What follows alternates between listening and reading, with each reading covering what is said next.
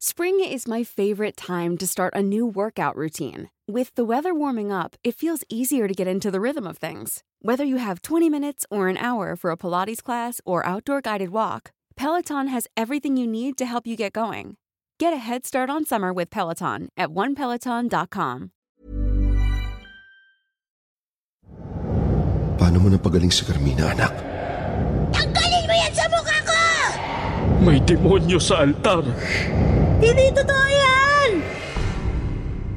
Ang kaibigan ni Miggy.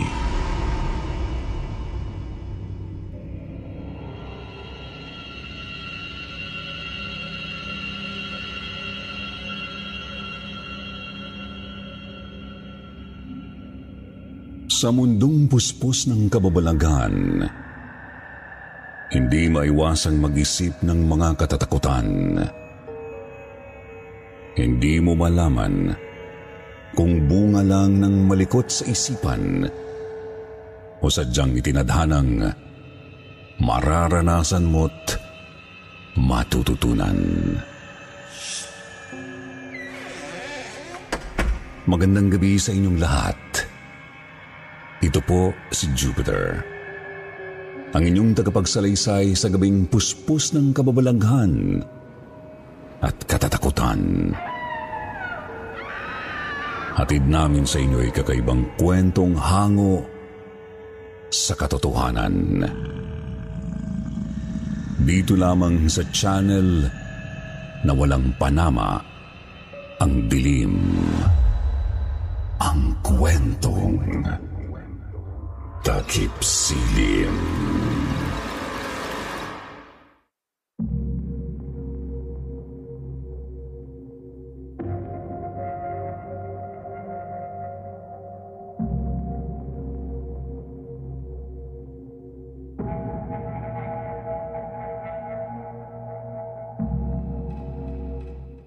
Hello po sa inyong lahat. Good evening po, Sir Jupiter. Ako po si Miguel. Ipinangalan po ako ng Tatay Vergel ko kay San Miguel na Arkanghel. Pero gusto ko po sana na tawagin niyo lang akong Miggy.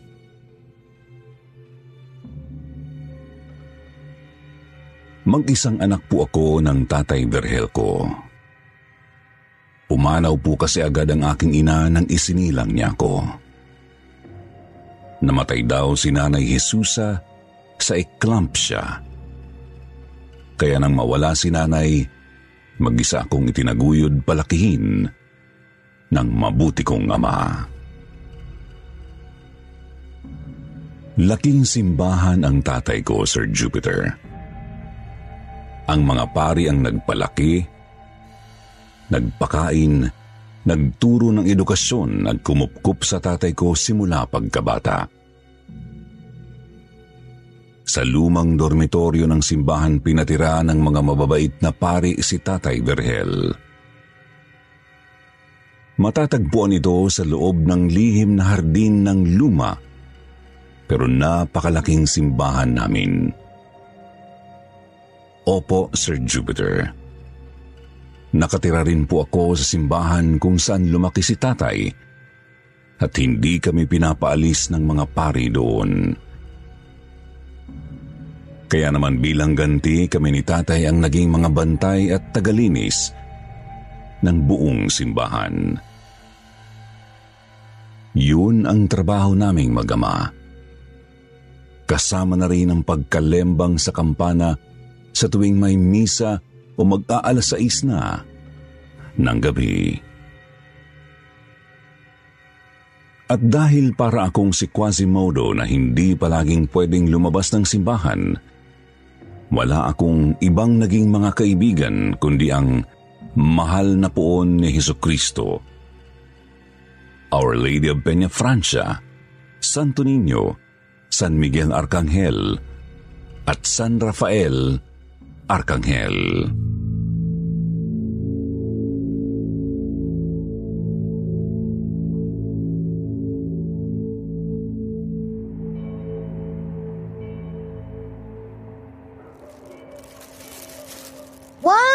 Ang dami mo namang candy ngayong linggo, ninyo. Pengi ako ng isa, ha? Miggy, nakita ko yon. Balik mo yung candy sa basket ng Santo Niño. Mga alay ng mga deboto ng Santo Niño yan. Pag nakita ka ni Padre, pagagalitan ka na naman nun. Tay, isang maliit na lollipop lang to. Kahit na hindi sa'yo yan. Sa Santo Niño yan. O ayan, ibinalik ko na. Nakita mo ninyo, ha? Binalik ko na yung lollipop. Eh ano yung mga tsokolate sa puwitan mo? Kala mo hindi ko makikita ha? Ibalik mo yun sa Santo Niño. Hintayin mong bigyan tayo ng tsokolate nila Padre mamaya. Kung bibigyan tayo. Ay, nako. Kakainis naman. Oh, heto na chocolate mo, ninyo. Mabilaukan ka sana sa pagkain ng lahat ng yan. Hmm, kainis. Uy, Miggy. Bunga nga mo. Ang mabuti pa, bilisan mo na ang paglilinis sa mga poon. Magsasara pa tayo ng simbahan. Huling misa na yung kanina. Alas 9 na oh. Nagugutom na ako. Bilisan mo na dyan ha. Tapos na ako magwalis dito sa altar. Maglilinis na ako sa loob. Kilos na. Opo.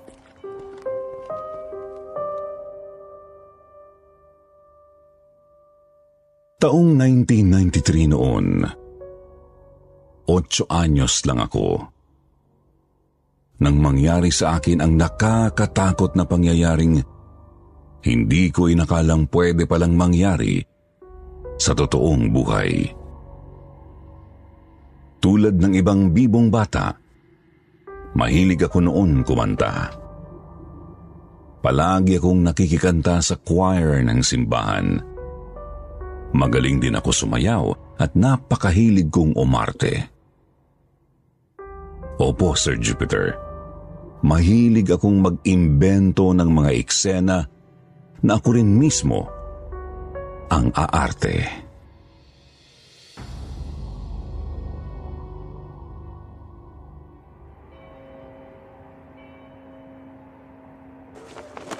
Siyang, huwag niyo naman kaming palayasin ng ate ko. Patay na po ang nanay at tatay ko. Nakikiusap po ako. Uy, anong iniiyak-iyak mo dyan sa harapan ng mahal na birhen? Chang, nandiyan na ang mga pulis. Kukunin nila ako dahil akala nila magnanakaw ako. Itago ninyo ako. Chang! Anong tiyang? Kailan mo pa naging tiyahin si Mama Mary Aber? Wala kang respeto sa mahal na birhen ah. Umaacting lang, tay. Mag-aartista ako kapag nakalabas na ako dito sa simbahang ito. Yayaman na tayo. Ayaw niyo ba nun? Ikaw, San Miguel Arcangel. Kampi ka sa akin, di ba? Bigyan mo nga ako ng mga pakpak para makalipad din ako. Eh bakit ba ang hilig mong kausapin ng mga rebulto sa loob ng simbahan natin? Anak, tandaan mo. Representasyon lamang sila ng mga tunay na anghel at Diyos. Hindi sila Diyos. Pero, mga kaibigan ko sila. Lalo na tong si San Rafael at si San Miguel. Mga bodyguards ko sila, tay.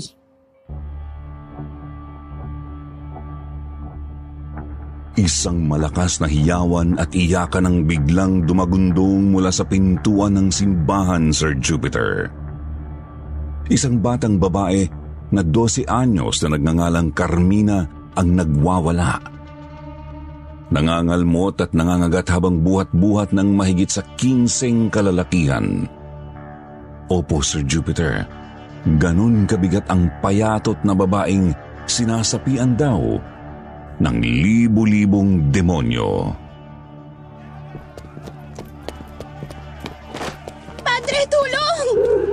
Tulungan niyo kami. Nangangagat siya. Gusto niya kami kainin. Pakiusap, Padre. Tulungan niyo kami. Tulong! Tulong! Tay, anong gagawin natin? Sandali, tatawagin ko si na Padre Honore at Padre Crisanto.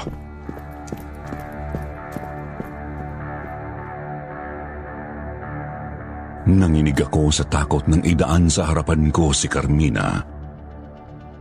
Bitak-bitak na ang mga labi niya at kulay pula na ang mga mata niya. Nagsiputukan na lahat ang mga ugat niya sa katawan. Mukha na siyang buhay na bangkay na sumisigaw na parang kinakatay na baboy sa loob ng simbahan. Bigla niya akong tinignan sa mata at nagsabing, Nemo in circulo nostro carere potest, vere potentes sumus, et sinus ad hoc locum, perduxeris, corpus carminum non relinquemus, carmina nostra sunt, anima eius notre est! Sinabi yun ng sinasaniban ng demonyo na si Carmina bago niya ako dinuraan sa mukha. Pumasok ang laway ni Carmina sa mga mata ko. Parang asido ang laway niya. Napapikit ako sa sakit habang ipinapasok siya sa silid ni na padre. Aray! Ang mga mata ko! Aray! Heto ang panyo. Pahiran mo ang mga mata mo. Mabilis kong kinapa ang panyong binibigay ng lalaki. Nang makuha ko ito ay agad kong ipinahid sa aking mga mata. Sa isang iglap lang, nag-iba ang paningin ko at pakiramdam. Biglang nawala ang sakit ng mga mata ko. Luminaw lalo ang paningin ko at parang nakaramdam ako ng kakaibang lakas. Tinignan ko ang panyong hawak ko. May bahid na ito ng itim. Hinanap ko ang lalaking nagbigay ng panyo pero wala na ito sa paligid ko. Ipahid mo ang panyong yan sa buong ulo ni Carmina. Kung gusto mong gumaling siya sa sakit na nararamdaman niya. Hindi ako nakakibo nang titigan ko ang lalaking may-ari ng puting panyo. Namangha ako sa itsura niya. Napakaputi niya sa suot niyang mahabang damit. Nakasandalya siyang may tali na hanggang tuhod. Kulay berde ang kanyang mga mata. Matangos ang ilong. Kulay brown ang mahaba niyang buhok na medyo kulot ang mga dulo. Mukha siyang anghel na walang pakpak, Sir Jupiter.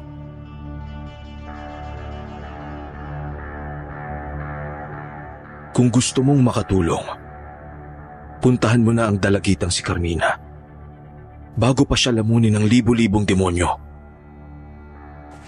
Opo, kuya. Opo. At ganoon nga ang ginawa ko.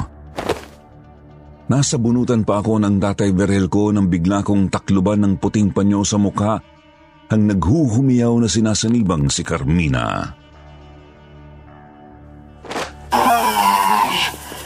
Tanggalin mo yung bata ka! Tanggalin mo yan sa mukha ko! Hindi.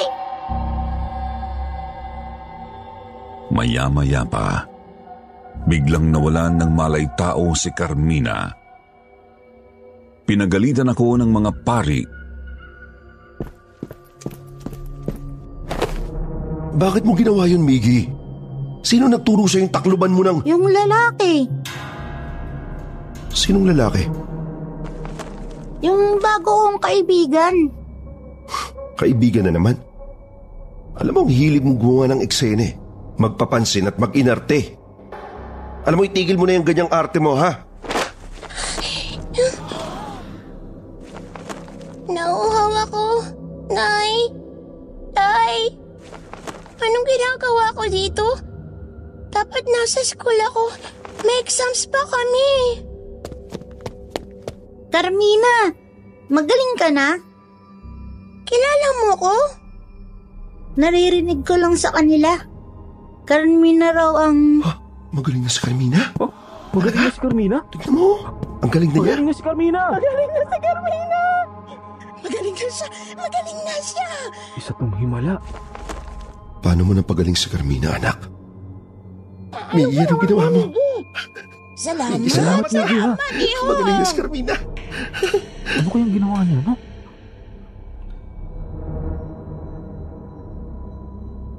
Pero nang hanapin ko ang panyong puti na ginamit kong panaklob sa mukha ni Carmina, nagsauling na ito. Parang hinigop ng panyo ang lahat ng dilim mula sa mata ko at sa kaluluwa ni Carmina. Ang sabi ni na Padre Honore at Padre Crisanto, mahirap daw palayasin ang mga legions of demons na sumanib kay Carmina.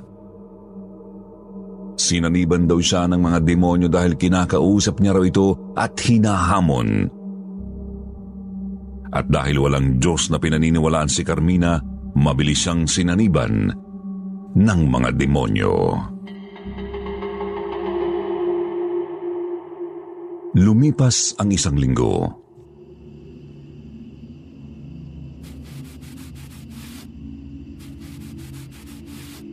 Masipag ka palang bata, Miggy. Ha? Kuya? Kaya pala.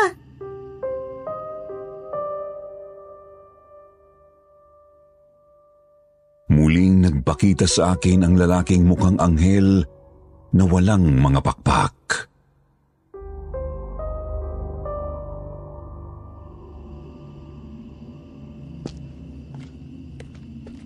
At dahil masipag ka, Peto, may regalo ko sa'yo. Lollipop? Wow! Ito yung lollipop na matagal ko nang gustong tikman. Kaso, ayaw ko bigyan ni tatay. Magagalit daw si Ninyo. Bakit ka hihingi kay ninyo kung heto na oh? Pinibigay ko na sa'yo.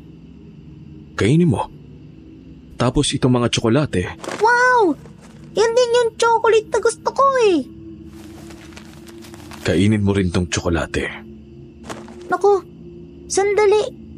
Baka mahuli ako ni tatay. Wala ang tatay mo. Pumunta sa Bukawi. July ngayon. Sumali sa prosesyon sa piyesta ng Bukawi. Sumakay na siya sa pagoda. Totoo po? Hmm, sandali. Bakit hindi siya nagpaalam sa akin?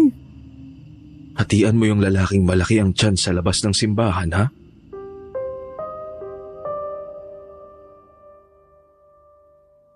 Lumabas ako ng simbahan at doon ay may nakita nga akong lalaking payat na payat na sobrang laki ng tiyan.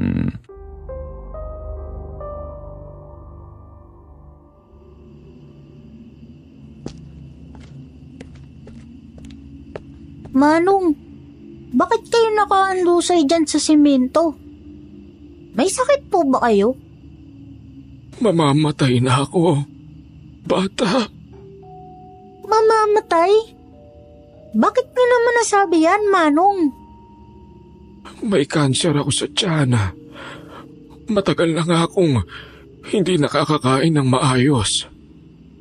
Dahil sa sakit ng sikmura ko. Ito po ang chocolate. Kainin ninyo. Ryan Reynolds here from Mint Mobile. With the price of just about everything going up during inflation, we thought we'd bring our prices down. So to help us, we brought in a reverse auctioneer, which is apparently a thing. Mint Mobile unlimited premium wireless. Ready to get 30, 30, bit to get 30, bit to get 20, 20, 20, bit to get 20, 20, bit to get 15, 15, 15, 15 just 15 bucks a month. So, Give it a try at mintmobile.com slash switch. $45 upfront for three months plus taxes and fees. Promo for new customers for limited time. Unlimited more than 40 gigabytes per month. Slows. Full terms at mintmobile.com. Spring is my favorite time to start a new workout routine. With the weather warming up, it feels easier to get into the rhythm of things. Whether you have 20 minutes or an hour for a Pilates class or outdoor guided walk, Peloton has everything you need to help you get going. Get a head start on summer with Peloton at onepeloton.com. Salamat.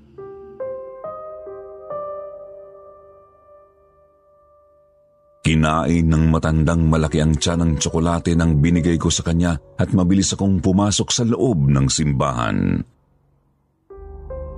Sinalubong ako ng lalaking mukhang anghel at binigyan naman ako ng langis.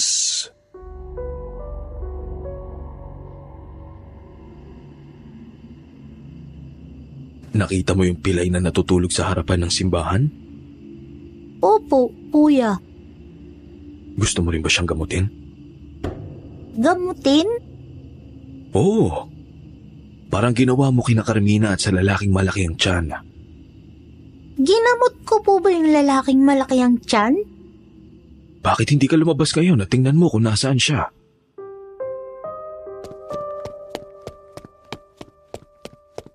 Mabilis akong tumakbo papalabas ng simbahan at laking gulat ko nang makita ko ang matandang lalaki na umimpis ng bahagya ang tiyan at talon ng talon habang papalayo sa simbahan.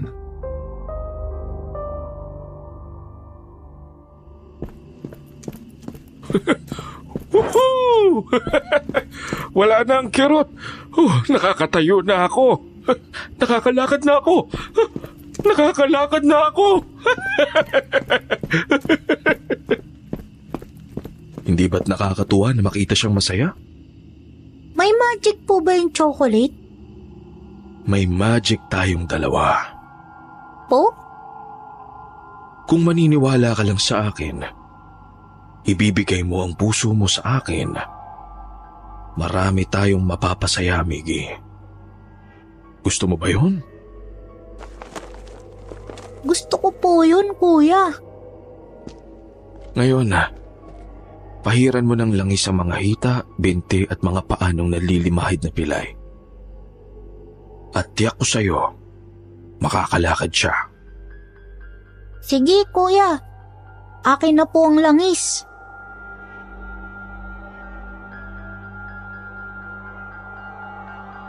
At ganoon nga ang ginawa ko, Sir Jupiter. Pinahiran ko ang mga hita, binti at mga namamagang paa ng lalaking pilay habang natutulog siya. Kinabukasan, nagising na lang akong nagsisisgaw siya sa tuwa sa patio ng simbahan. Papuri sa Diyos. Nakakalakad na ako. Hindi na ako lumbo. Baldado at walang silbi. Makakapagtrabaho na muli ako. Magaling na ako. Hindi na ako pilay.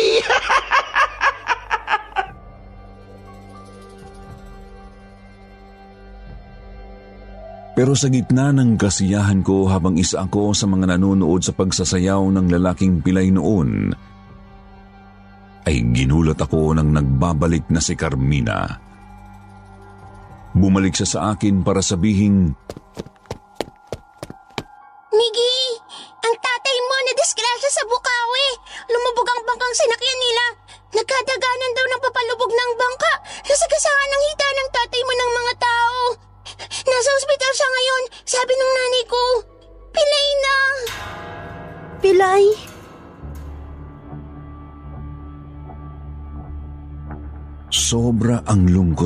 sa sinapit ng tatay ko.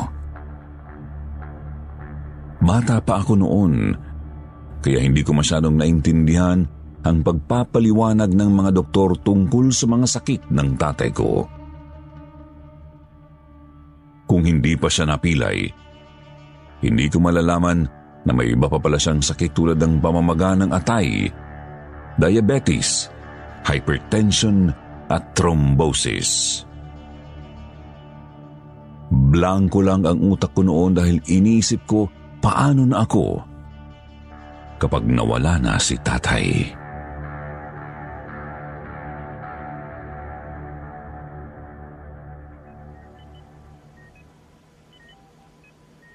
Napili lang naman ako anak. Hindi naman ako patay. Pwede pa ako magsaklay.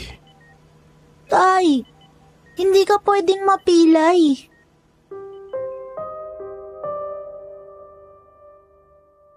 Gumawa ako ng paraan.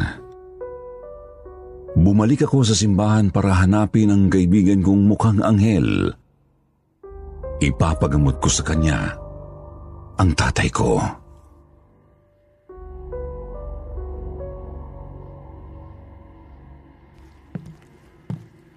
Kuya?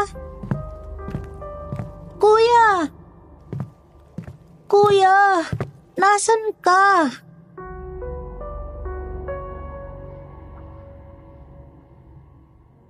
Pero hindi ko siya nakita. Lumipas ang tatlong araw, nasa ospital pa rin si tatay. Hindi ko siya mabantayan sa ospital dahil walang tutulong kina padre sa paglilinis at pag-aasikaso ng simbahan. Lahat ng mga sakristan mayor namin ay sabay-sabay ring nagkasakit. Ako mag-isa ang sumalo ng trabaho. Pagod na pagod ako ng gabi na yon.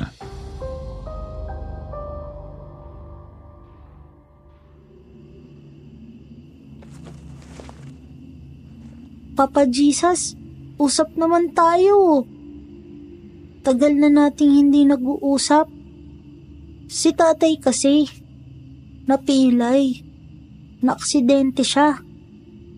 Kasama siya dun sa pagoda tragedy na nababalita sa TV. Baka pwede mo namang tulungan si tatay, Papa Jesus. Hindi ko kaya mag-isa, Papa Jesus eh. Please naman, pagalingin mo na si tatay. Hmm, panyo. Kuya, Meron pa bang iba? ang tagal kitang hinanap. Salamat dito sa panyo mo ha. Oo, sandali. Hindi para sa'yo yan. Ha? Para dun yan sa babaeng naka-shades. Ayun oh. Yung nakaluhod malapit sa gitnang row na yon. Ano gagawin ko, kuya? Ipahid mo ang panyong yan sa mga luha niya. Pahirin mo ang bawat patak ng luha na lalabas mula sa mga mata niya. Yun lang? At matutulungan mo siya. Pero, kuya, si tatay. Sundin mo muna ang inuutos ko sa'yo. Okay po.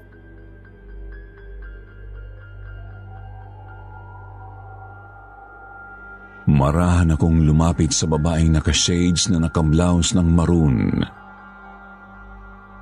Umiiyak nga siya at nang lapitan ko siya,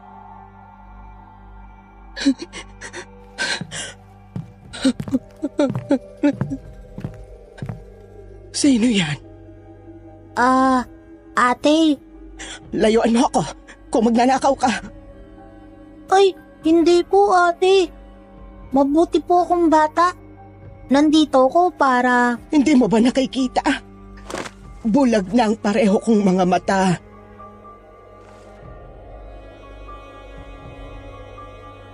tinanggal niya ang shades niya at doon ko lang nakita na parehong may katarata na ang kanyang mga mata. Naawa ako sa matandang bulag Sir Jupiter. Tulo ng tulo ang mga luha sa kanyang mga mata. Pinahiran ko ang mga ito gamit ang panyong puti at nangilabot ako. Nang makita kong nagkukulay itim ang bawat parte ng panyo na napapatakan ng mga luha. Maya-maya pa ay kinabig ng bulag ang kamay ko at muling isinuot ang shades niya. Ano, anong ginawa mo? Bakit po? May, may liwanag. Po? Oo, bata. Ah, anong ginawa mo sa mga mata ko? Nakakakita na ako. Lumiwanag bigla ang paningin ko. Talaga po? Sino siya? Sino po? Nanginginig ang bulag na tumayo at itinuro ang gitna ng altara kung saan nakatayo ang malaking crucifix ni Papa Jesus. Sumigaw ang babae sa sobrang hilakbot. Sino siya? Bakit siya nakalutang sa ere? Si Papa Jesus po yan. Rebulto niya lang po yan, sabi ni tatay. Hindi, hindi si Jesus yan. Hindi siya si Jesus. Nakaputi siya. Oo, nakalutang sa ere. Pero nakakatakot ang mga mata niya. Bata, lumabas ka ng simbahang ito. May demonyo sa altar! At tila parang baliw na nagtatakbo papalabas ng simbahan ang bulag. Hinabol ko siya pero sinalubong na naman ako ng mga hiyawan at iyakan. Si Carmina, bit-bit na naman ng mga kamag-anak niya at nagsusuka ito ng dugo habang sumisigaw. Rex deceptiones ego sum, nulla quis minet arco consequat iaculis, emanibus simulata tenere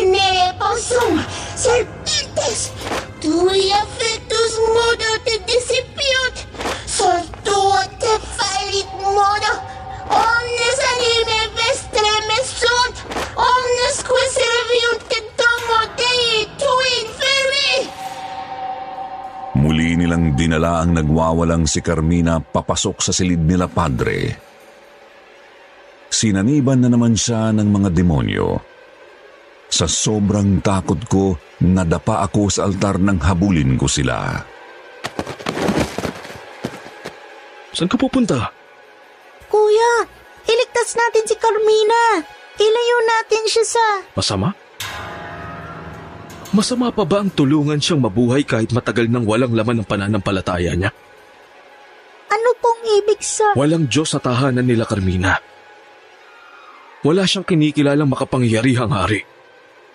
Kaya huwag kang mag-alala.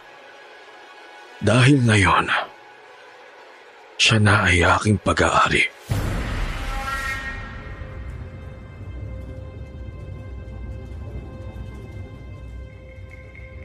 Halos mabaliw ako, Sir Jupiter, nang lumutang sa ere ang gwapong lalaking akala kong anghel. Naging kulay itim siya sa paningin ko habang tuluyang naglaho. Kasabay nun ang malakas na pagsigaw ng mga kamag-anak ni Carmina sa loob ng opisina ng mga pari. Diyos ko, Diyos ko. Si Carmina, anak ko. Patay na. Sabi ng mga demonyo sa Carmina. Anong ginawa mo sa kanya? Padre, tulong! Hindi! Hindi totoo yan!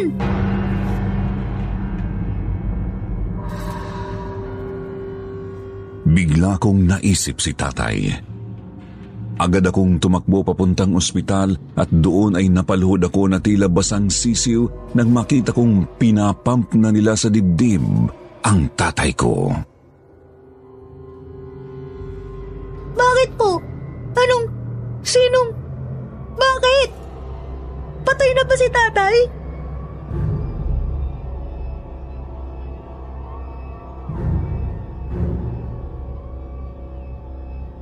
Tinubuan raw ng katarata sa magkabilang mata ang tatay Berhel ko ng basta-basta. Bukod sa pagkadurog ng mga buto niya sa binti, may nakita raw na cancer sa kolon niya. At ilang oras lang daw bago ako dumating, inatake sa puso si tatay. Mayroon daw itong tinuturo sa kisame ng ospital na siya lang ang nakakakita. Naglalangis daw ang mga hita at binti ni tatay habang sumisigaw sa sobrang sakit. Hindi nila alam kung saan galing ang paglalangis. Totoo ang mga demonyo. Katulad ng Diyos nating si Heso Kristo. Ang lalaking tinulungan akong manggamot na inakala kong anghel ay isa palang hari ng demonyo. Nakakatakot isipin, pero nag-aanyong tao pala ang mga demonyo. Dito ko na po tatapusin ang kwento ko, Sir Jupiter.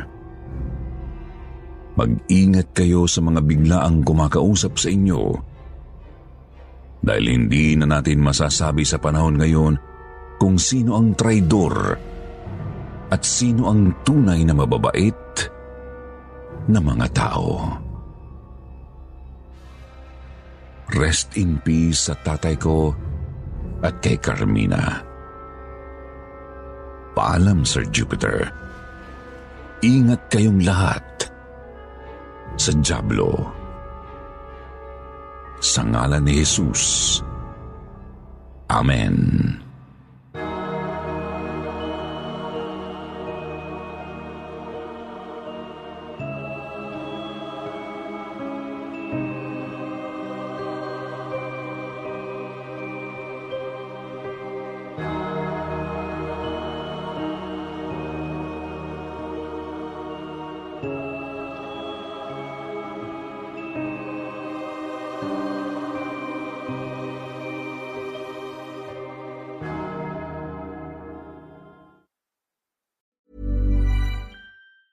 Planning for your next trip? Elevate your travel style with Quince. Quince has all the jet setting essentials you'll want for your next getaway, like European linen, premium luggage options, buttery soft Italian leather bags, and so much more. And is all priced at 50 to 80% less than similar brands. Plus, Quince only works with factories that use safe and ethical manufacturing practices. Pack your bags with high-quality essentials you'll be wearing for vacations to come with Quince. Go to quince.com slash pack for free shipping and 365-day returns.